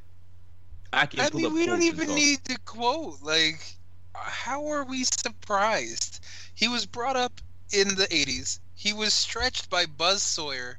He was he was taken for two grand, and then the dude fled town on him, and he got his ass beat by Bruiser Brody in one of his first legit matches. So like this this is a whole different version of dude, and it a lot of these stories aren't even stories we've never heard. You know, like we knew about the Brody match. We knew about how you know he kind of was in the beginning with the mean Mark Callous kind of thing. Sure, maybe we didn't know he got his first job because he looked like David Von Ericher, whichever one Fritz said he reminded him of. But like, Fritz, not Fred. Fritz. I pretty sure I said Fritz, but I may I'm not have. Pretty sure you said Fred, but go on. Fred? Who's Fred? This isn't Fred YouTube Erich. in like 2007. There's no Fred. This isn't like a Nickelodeon show. Anyway, so not the point. I mean, the fact that he calls the, the locker room soft, the fact that he likes men's like men's men, man's men, whatever the hell you want to really call it. That's that makes sense. That's the old 70s, 80s kind of mentality of what a wrestler is. Like when he talked about getting his ass kicked and stiffed by Brody because he like palmed him too hard in the face when he was pushing off. Like he said, "I deserve that," and he, you know, afterwards he took his beating, came back and said thank you, and then that earned him respect. People don't do that nowadays. People are soft. If you stiff them, they'll cry. You know, and it's it's not just wrestling. It's that in general with society. People can't take any kind of verbal jab or an insinuation, much less a physical altercation. And I think a lot of people that got offended got a, felt attacked from the words because this is a softer generation of human, of American, of generally speaking person. So like, I don't know. People just don't like being told they're a bitch, and uh, when you get that offended, you know it's true. So I, I pulled up a couple of quotes, and if you haven't listened to the podcast, I suggest you listen to it if you are a wrestling fan or a Taker fan, because maybe the casual they probably wouldn't be interested in it, but as a wrestling fan, I, I found the conversation fascinating, especially when he was talking about all his different injuries and stuff like that, and when he brought up how he almost lost his eye, like his eye was uh, hanging on literally by a thread by like a, a thin piece of skin because i mean we because we all knew that he broke both his orbital bones that's why he, he was a phantom of the opera taker Yes. but i didn't know to what extent And I still like the the Brock comment he made where the, the doctor found him broken neck, but that was an old broken neck that apparently he didn't know about because he was taking the medication or whatever to just get through it. So he broke his fucking neck. God knows how long before they fa- thought he fucking broke his neck. Like that that's good shit. I mean, Kurt Angle made a whole living off of that. Yeah. And I mean, it was a fascinating conversation. Was it as good as the Steve Austin podcast? No. But I mean, that's two peers chopping it up. You know, that's like uh, Magic and Larry chopping it up on a podcast. So, of course, that's going to be a little more en- entertaining and they're going to get a little more insider baseball. Because I don't think Rogan is much of a, a wrestling fan. I think he respects what they do, but, you know, he's never come across to me as a, as a wrestling fan, which is why he had that weird dude on with there. your quotes, because I think you watch more Joe Rogan than I do. Who was the dweeb that he had kind of chiming in with his own little takes on wrestling facts or like when he was talking about like when Rogan asked him like if he's the longest to ever do it and Taker was kind of trying to back off like I don't know if I'm the longest. And then the guy yeah no no he's definitely the longest because he threw people off cages and he fell off cages and people don't do the same thing he does so most people quit like 10 15 years before he did. I'm like you sound like the biggest fucking doofus dork fucking Mark. Who are you? Why are you here? And why are people listening to you and not us? Well, he, he's a comedian and he's on the show from time to time. But like I was saying, I think he was there to kind of dork, bridge the gap. But but he was there to bridge the gap because he did have some knowledge of wrestling, at least from a fan's perspective. And I don't think Rogan's a big wrestling guy, so that's Yeah, why he, he's was that there. type of fan that still plays with and collects his figures, though. Is my point. He's Plus, got his little they're- plastic fucking WWE ring that he still sets up his Mania card as his fantasy booking. but plus they're friends. So if if one of you guys told me that you were interviewing Undertaker, you can bet as sure shit stinks. I'm gonna be on that melon farmer. So you know, yeah, same, but at same least sort of you're thing. not a dweeb. That's fair. So just to read a couple of the comments that we talked about earlier. So this one, this is talking about how the locker room has changed throughout the years. and I quote, "You go into a dressing room nowadays, and it's a lot different." I remember walking into my first real dressing room, and all I saw were some crusty fucking men. Half of them had guns and knives in their bags. Shit got handled back then. Now, you walk in, these guys are playing video games and making sure they look pretty. It's evolution, I guess. I don't know what it is, but I just prefer those eras, man.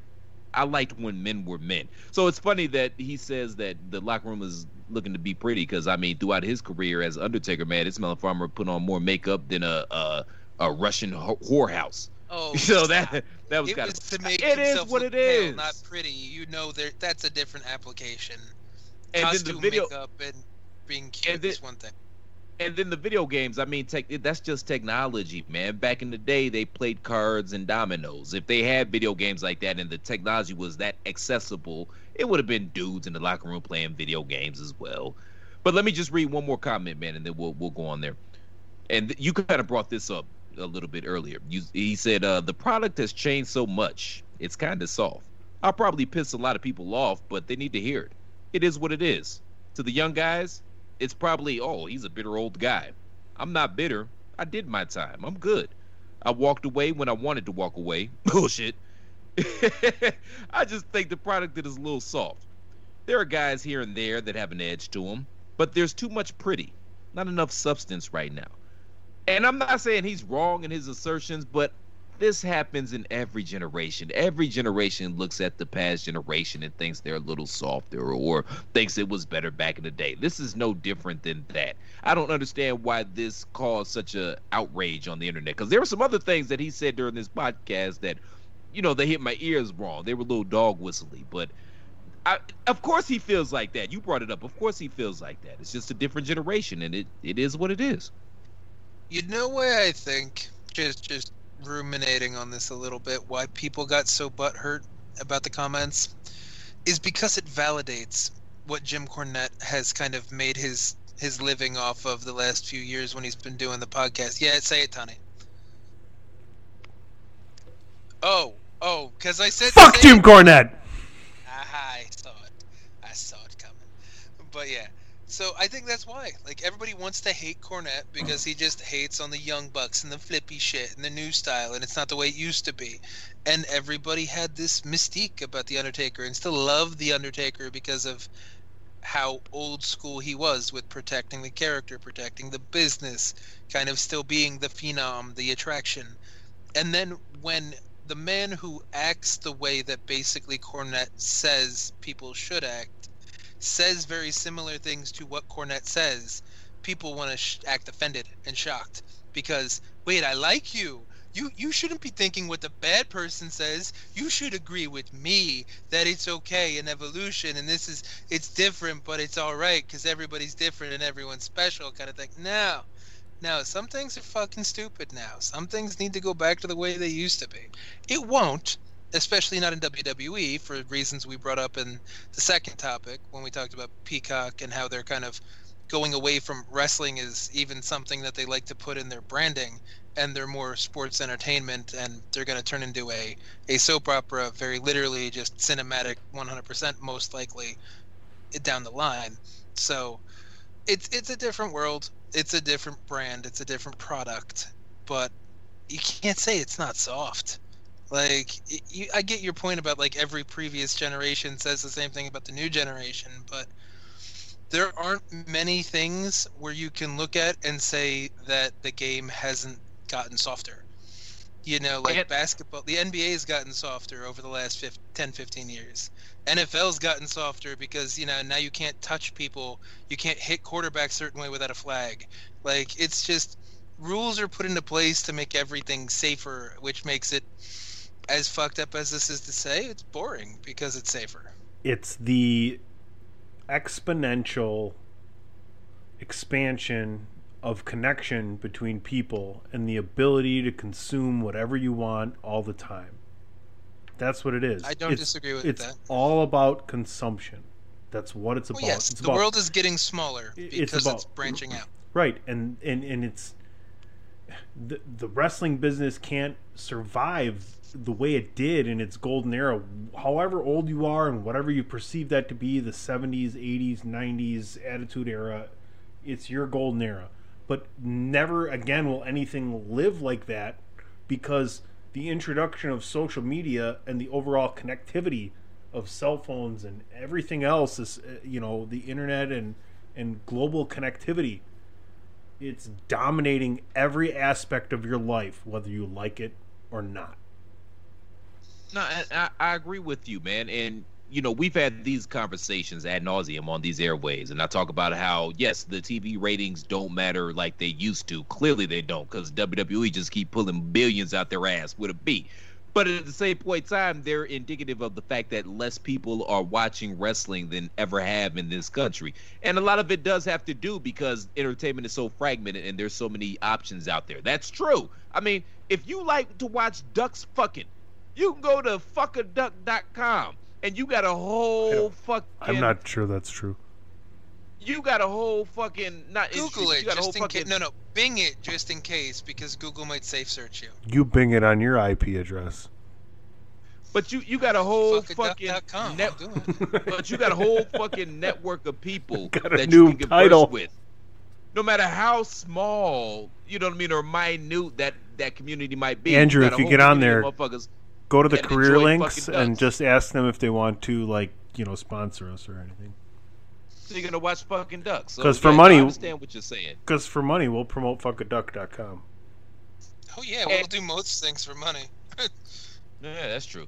But I mean, you know, there's certain things about this new product that I like more than the Nah, old product. It, site can't be reached. It's not a thing. Much like most of your up. passwords on by the way folks go to prowrestlingtees.com forward slash the chair shot. Try any of the infant yeah. yeah try any of the infinitesimal passwords that christopher platt likes to lay on you. That's prowrestlingtees.com forward slash the chair shot. And, and ironically enough, you all, you both are proving my point right now. You're like literally taking my words fucking literally and not understanding the context in which what the fuck I'm saying. Because you know what the fuck I'm saying. Don't act like you know what the fuck I'm saying. You just gonna get on here and try to bury me. Fuck you both. That's why it's cold in your houses and your walls are gonna get ready to crack. So good luck with that, okay? Try to patch that shit up because that shit ain't cheap, okay? So fuck you both for that. But Jesus Christ. That's just a good callback to the home improvement song. There we go. So like it's been a weird kind of topic. There we go. Uh-huh. But, But no, yeah, like course, you're not wrong necessarily with your assessment. I, th- you might be a little off with less people are watching because people have so many different ways to consume the media now that between illegal streaming, co-streaming, the apps, and got Hulu, this, that, the other thing. Because I don't know if they still do because you know it's WWE, so I don't follow it as closely as I do almost anything else. I don't know if they still do the abbreviated version on Hulu for Raw and SmackDown, and if they do other things like that. So there there's ways that people are consuming the the product that just aren't watching it from eight to eleven on cable because this isn't 1992 anymore. And every time we bring this up, you say that exact same thing, and I say the exact same thing that I'm getting ready to say right now. I'm not talking about in terms of ratings or how people consume content. I'm talking about when you go outside. Granted, we ain't been able to go outside for a year, but when you go outside and you talk to other people, They don't know who these melon farmers are, man. Like back in the day, even if you weren't a wrestling fan, you knew who Hulk Hogan was. You knew who Macho Man was. You knew who Ric Flair and Dusty. Okay, Rhodes fine. was. You know what I'm gonna do? You know who You know what I'm gonna do? Was. You knew who Stone Cold was. No, you know what I'm gonna do? Here, listen. Last Stop, stop, they stop. Knew who Listen. was, was John Cena. This is That's what I'm gonna do. They knew who it was. Listen, this is what I'm gonna do. I'm gonna I'm gonna print out a picture of Roman Reigns and Daniel Bryan. I'm gonna go into work tomorrow, and I'm gonna show people. Fuck you, Tony. That's a good good reference. I think. And Commander-in-Chief and I'm gonna ask them, who would you pay to watch? No, no, no. That's not what I said. What I said was they don't know who these melon farmers are. They knew the, the last melon farmer. They knew who was who he was was John Cena, and clearly Jericho because you, you saw him our dragged by Everyone MCH. within our age group, within a couple years, whichever way you want to look at it, will of course be like, "Oh yeah, All right, I love." I'm gonna put it to you this way. Macho Man, I'm gonna- Ricky Steamboat, Hulk Hogan. I'm Talk gonna- to some fucking teenagers now and see if they know. I'm gonna I do my stop. That's what I'm stop. saying. I'm talking to teenagers, man. They Listen. don't know who these melon farmers are. Listen, No. stop, stop. Listen, listen. I'm gonna stop, stop, gentlemen, gentlemen. I'm gonna do my job right now. I'm gonna do my job literally right now, and I'm gonna tell you, we're gonna close out this conversation. But what you're talking about is the reason why WWE has a championship match with this man in it come January, and we'll be right back after this. Why should you visit thechairshot.com? Thechairshot.com is your home for hard hitting reviews, news, opinion, and analysis with attitude. Why? Because you're smarter than the average fan. Thechairshot.com. Always use your head. Holy shit, I'm in.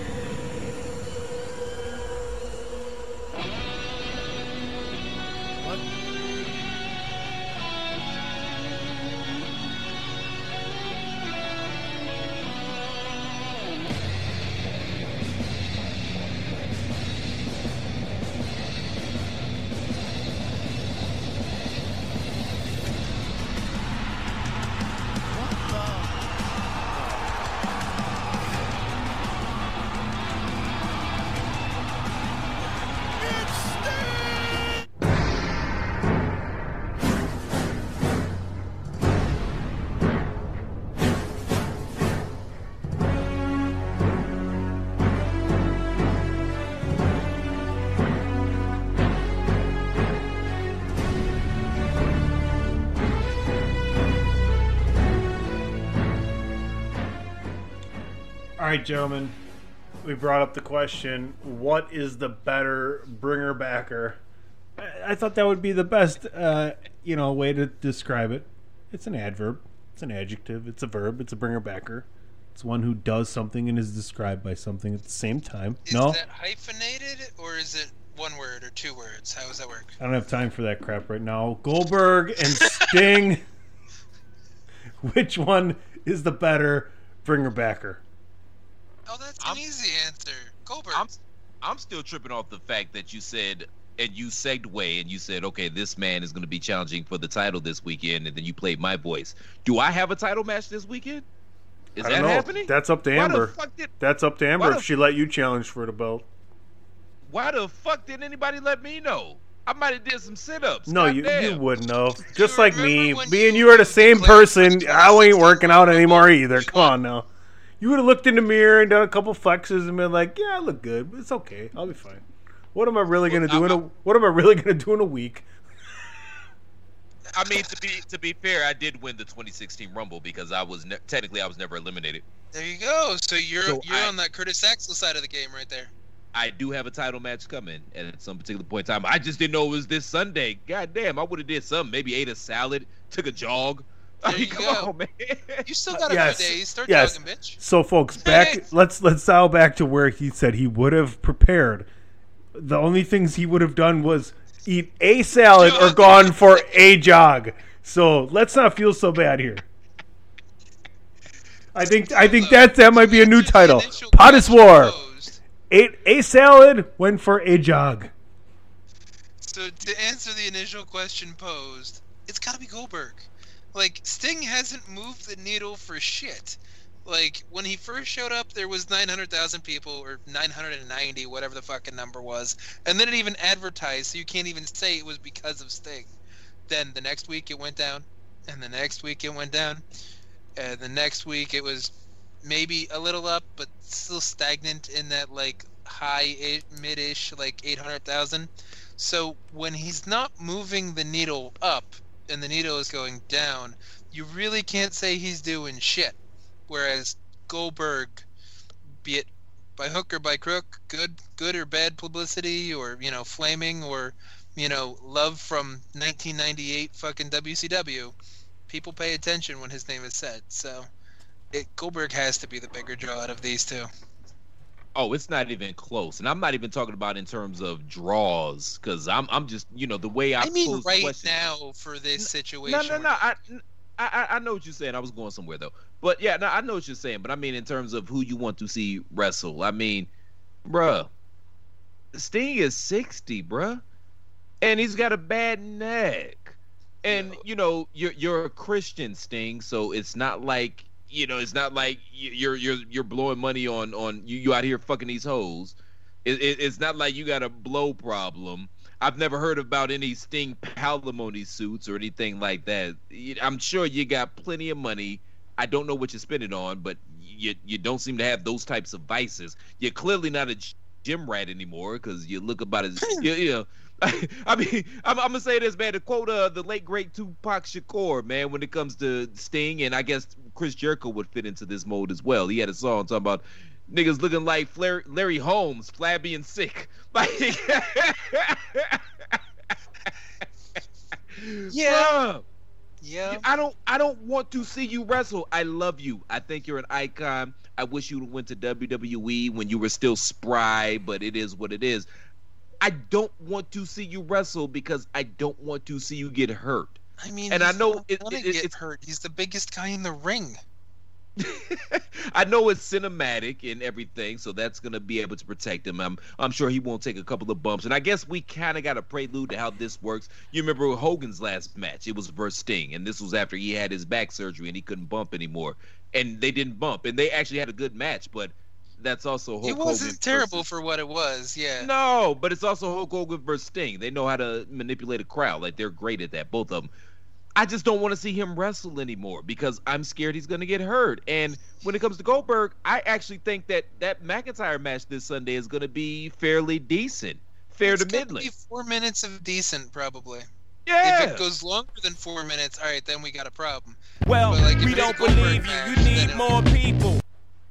They can get a de- they can get a decent six minutes because the thing about the Saudi match with Goldberg and They Taker, couldn't give him a everybody 30 second remembers how they- fucking promo. How are they going to get five minutes in the ring? There's no way in hell. best match was with Brock, and that lasted like two and a half.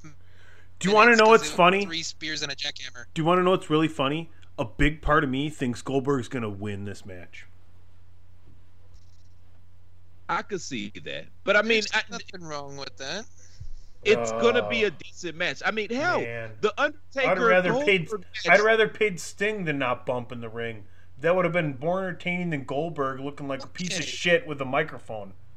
But you Hey, also man. have to figure, though, is that Peacock, again, to go back to Chris's point, where it's going to be the first Mania on Peacock. Hey, It's what NBC.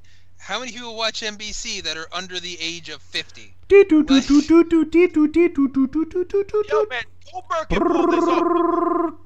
forget. Damn, you using a rotary phone? Ah, right. hey, Let hey, hey, then hey, back. Vince, how's it going? Oh, hey, Vince, uh, didn't didn't think you'd be calling me. Uh, hey, hey, what are you doing in uh, April here uh, for coming up here? Yeah, that's all it fucking takes. People forget, man, that Goldberg. If you want to put over, if you want to put over Peacock, you go Undertaker Sting. yourselves. I can't do Mute that. I can't do that. It's illegal. It's against my religion. All right, I'm just saying, man. Undertaker and Goldberg was not a bad match until it was, and that's when everybody got concussed and shit with the hell. But the first five minutes of that match weren't horrible. That was an entertaining match for what it was. This shit is not gonna go more than five or six minutes. It's gonna be wham bam. Thank you, Mr. Officer, and we'll feel fulfilled and satisfied. I mean, it should be, and I'll be fine with that. Like, I, I don't really have a big issue with a four-minute Goldberg match. and regardless of who goes over, because Goldberg and Brock basically had the same match last year at Mania. It's just different opponents. They they both lasted like three to five minutes or whatever fuck it was. It was they did all their big moves, and the other one didn't fall down and did their big moves, and then it was over. So there we go. So if we get something similar, I'm fine. If Goldberg wins, it's not necessarily the worst thing in the world because, like I said, I doubt that there's a lot of like millennials or like hip hip twenty somethings or whatever the fuck you want to call it that are downloading Peacock to watch NBC sitcom programming. You like so I'm like, eh, it, it appeals to the correct brand and the demographic. So, obviously, this is a Vince decision. Platt, do you think Vince is getting anything extra out of this decision to have Goldberg come in and wrestle at WrestleMania?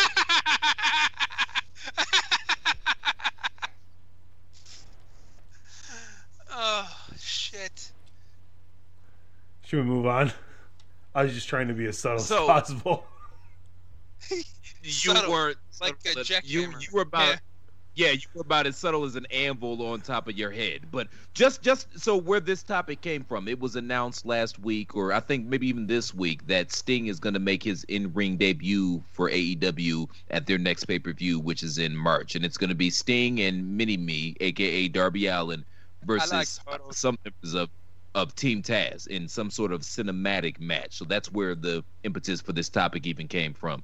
We're just going to totally ignore what Tony said. But uh, th- that's where this topic came from. And I just, I love Sting. I don't want to see him wrestle because I'm scared that he's like his his head is going to fall off his shoulders because he no longer has a neck. And he's 60. He's 60. Just to keep that in perspective, Taker's in his 50s. Yeah. So is Goldberg, I think. Isn't he like 54? Yeah, but that's a different 54. Yeah, We're not he's talking about still in shape. Yeah, he doesn't have 30 years of getting his ass beaten the So- ring to him either. I wanna I wanna do this some I wanna do the Royal Rumble some service as a fan and finish this podcast by talking about the promo that Edge cut on Raw. And that I want to be the final words we have going into the Rumble. Platt, you're shaking your head. Andrew, I hope you watched it. Go ahead, Platt. I mean, that was literally the best thing that happened on Raw. And Edge is phenomenal. It's the reason why Edge is Edge. That was a great promo. It, it came from the heart. It didn't sound scripted. It sounded like they just let him go out there and said, "Hey, you got five, six minutes. You do what you do." Maybe it was. I don't know. It sounded came like Edge said, I got five, six minutes, let me do what I do. We say the same thing. Yes, we just took, took different routes to get to the same place. It was, yeah, it was phenomenal, and of course it is. It's Edge. I mean, is anybody really surprised? Because Edge and Orton was some of the best stuff they did at the beginning of COVID era. His promos were pretty good, even when it was the empty ring and like just screaming at the at the the camera. So Are we still getting surprised he Are can we- cut a good promo. Are we still getting? Are we?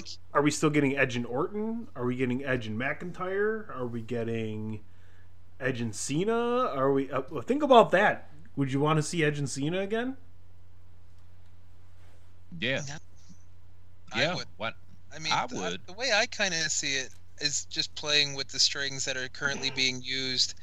If they don't rush the Fiend back for Royal Rumble, and they actually slow roll that for Mania or maybe Alexa will probably need someone to champion for her against Orton for the remainder of the storyline, and I could definitely see her trying to spin a my enemy's enemy is my friend type deal with Edge.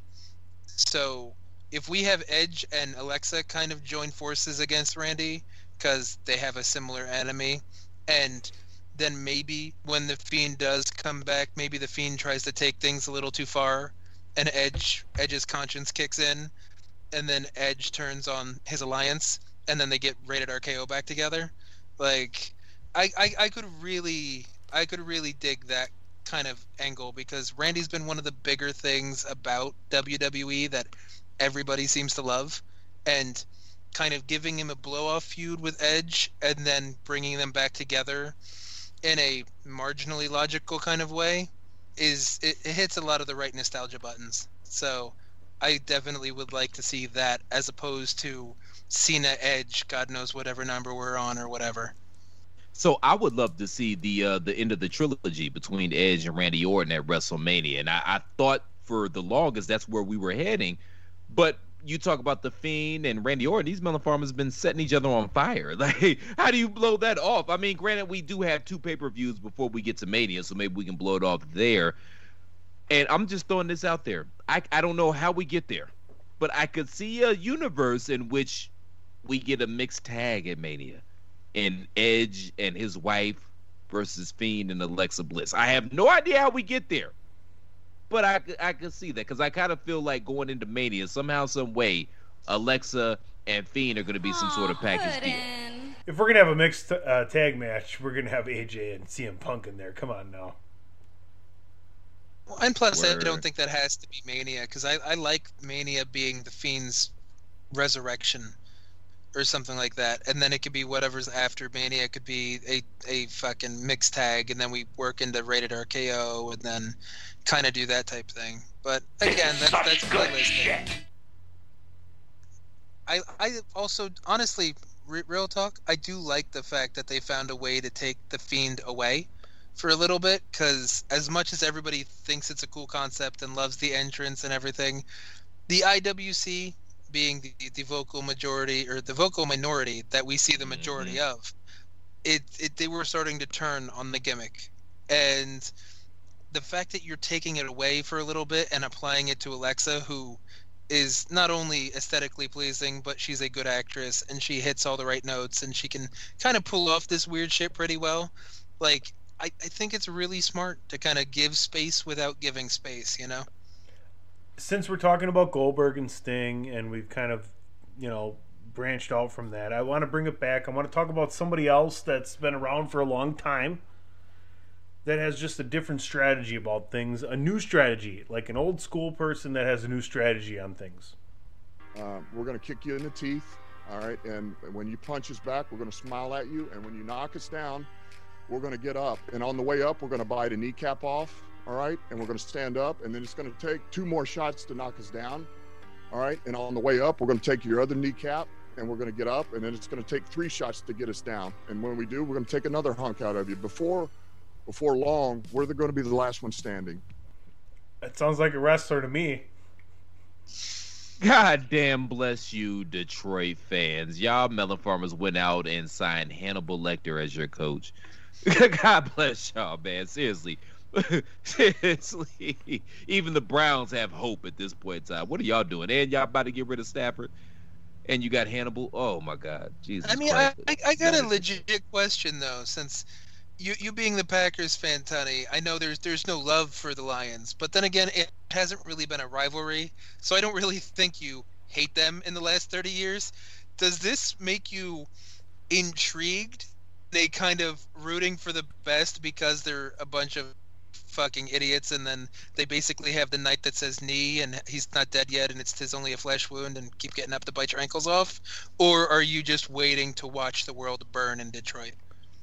Well, Detroit's going to keep on Detroiting. The Bears are the Bears, and Minnesota's the kind of team that spends thirty million a year on Kirk Cousins. So you figure it out. I mean, Detroit's been burning for the last 30 years. No disrespect, but. I, I and I ain't even meant talking about football. wise. Yeah, I wasn't yeah, I trying to get political even marginally. I, It's would, I wasn't being political. I Okay. I was. Okay. a little bit, just a tiny bit. 'Cause I, I, I don't think it was like a, a, a vacation kind of reference where you're talking about hubcaps and taking the wrong turn down the wrong street. There is no wrong street. They're all the wrong street. It's not a. It's not a. It's not a one way. It's a no way. it's a no way. Yes. And Just, this just, a just no-win situation. So should we try to get out of this, Chris? Yeah, just drive down the road to Southfield, okay, or Coney Island. You'll be all right. Uh, Mr. Belass, let the good people know where they can find you, sir. Yup, yup. You can find me on the Twitter at IWC War Chief and on the chairshot.com with impact reviews. New Japan's gonna finally have a few few shows that aren't just road to tag bullshit, so I'll be more interested and probably covering that unless I get concussed or just have no I don't I don't know. There might be something that happened or maybe maybe those drafty windows of mine or maybe that wall might crack like Platt was saying, but you never know. So I should be covering them, but you know, just to tie it all together, shit might happen. Shit might get real. You never really know. What about you, Tony? Yeah, you can find me all over everywhere. Just follow me at PC Tunney, and I really encourage you if you uh, if you if you're interested in what the Undertaker was saying on the Joe Rogan podcast, please listen to the conversation I had with Sinn Bodhi coming up. We're gonna do that on Friday and Saturday, Chairshot Radio. Check it out, and it's something you're gonna want to listen to. I, it's just it's just good stuff. It's it's it's such good shit, pal, and it's so topical, and it's a good perspective from a guy who's been in the business for a very, very long time. I second that, and I, I can't second it harder enough. Sinn's a good dude, friend of the podcast, and a hell of an interview. So, anytime he opens his mouth, you want to listen to it because it's going to be insightful, it's going to be educational, and it's going to be entertaining. He's just that damn good. So, you guys can find me on Twitter at the Real C Platt. Again, make sure you check out PC Tunney's interview with Sinn Bodhi. And also go to ProWrestlingTees.com forward slash the chair shot and pick up an official chair shot t shirt. I say it week in and week out, and I'm going to keep saying it, God damn it. If you enjoy the content that we provide day in and day out here at the chair shot, the best way to make sure that we keep providing that content that you love so much day in and day out is by going to ProWrestlingTees.com forward slash the chair shot and picking up an official chair shot t shirt. We're on the PBS side of the game. We we need listeners like you. Folks, we're on the road, baby. It's the Royal Rumble. This is the most fun show of the year. We talked about this pre air. Enjoy it. It's going to be a hell of a time. I'm pretty sure some fuck shit's going to happen this weekend, too. So go, tune into Twitter and our Twitters to see, you know, how that all goes down. But again, we're on the road to WrestleMania. We're motherfuckers are getting vaccinated. They're gonna be fans in Raymond James. Things are looking up. Spring is almost here. We got about another month, but spring's almost here. Things are looking up, man. We're great. It's all good. It's all well. We're on the other side now. Okay. I love you. Hey guys, thank you all for tuning in to the latest edition of Potters War. We'll see you back here next week, same plat time, same plat channel. Until then, shalom, hit it, Carly. Enjoy your weekend, folks. I love you. What the fuck was that?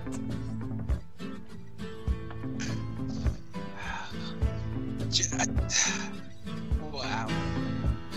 You walked into the party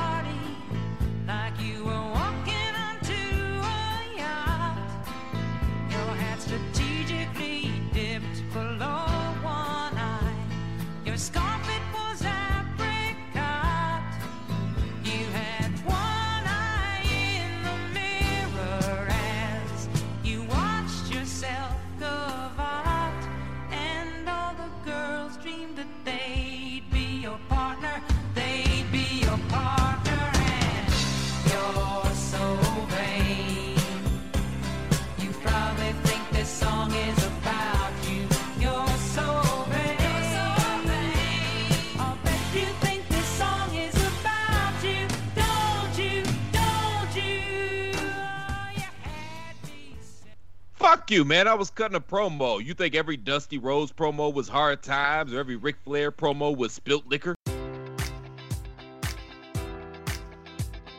Enjoy all your favorite sports like never before at BetMGM. Sign up using code Buckeye and receive up to $1,500 back in bonus bets if you don't win your first bet. When you register with BetMGM, you'll get instant access to a variety of parlay selection features, live betting options, and the best daily promotions in the business. And with BetMGM at your fingertips, every play and every game matters more than ever. Place your money line prop, or parlay bets with the king of sportsbooks today. Sign up using code Buckeye and receive up to $1,500 back in bonus bets if you don't win your first bet.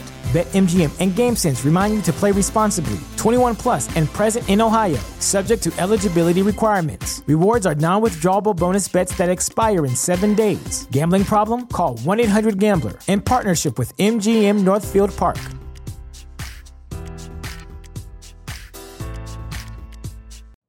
You know how to book flights and hotels. All you're missing is a tool to plan the travel experiences you'll have once you arrive. That's why you need Viator. Book guided tours, activities, excursions, and more in one place to make your trip truly unforgettable. Viator has over 300,000 travel experiences to choose from. Everything from simple tours to extreme adventures and all the niche, interesting stuff in between. So you can plan something that everyone you're traveling with will enjoy. Real traveler reviews give the inside scoop from people who've already been on the experiences you're considering. So you can plan with confidence. Free cancellation helps you plan for the unexpected. And 24 7 customer support means you can travel worry free. Download the Viator app now and use code Viator10 for 10% off your first booking in the app. Find travel experiences for you. Do more with Viator.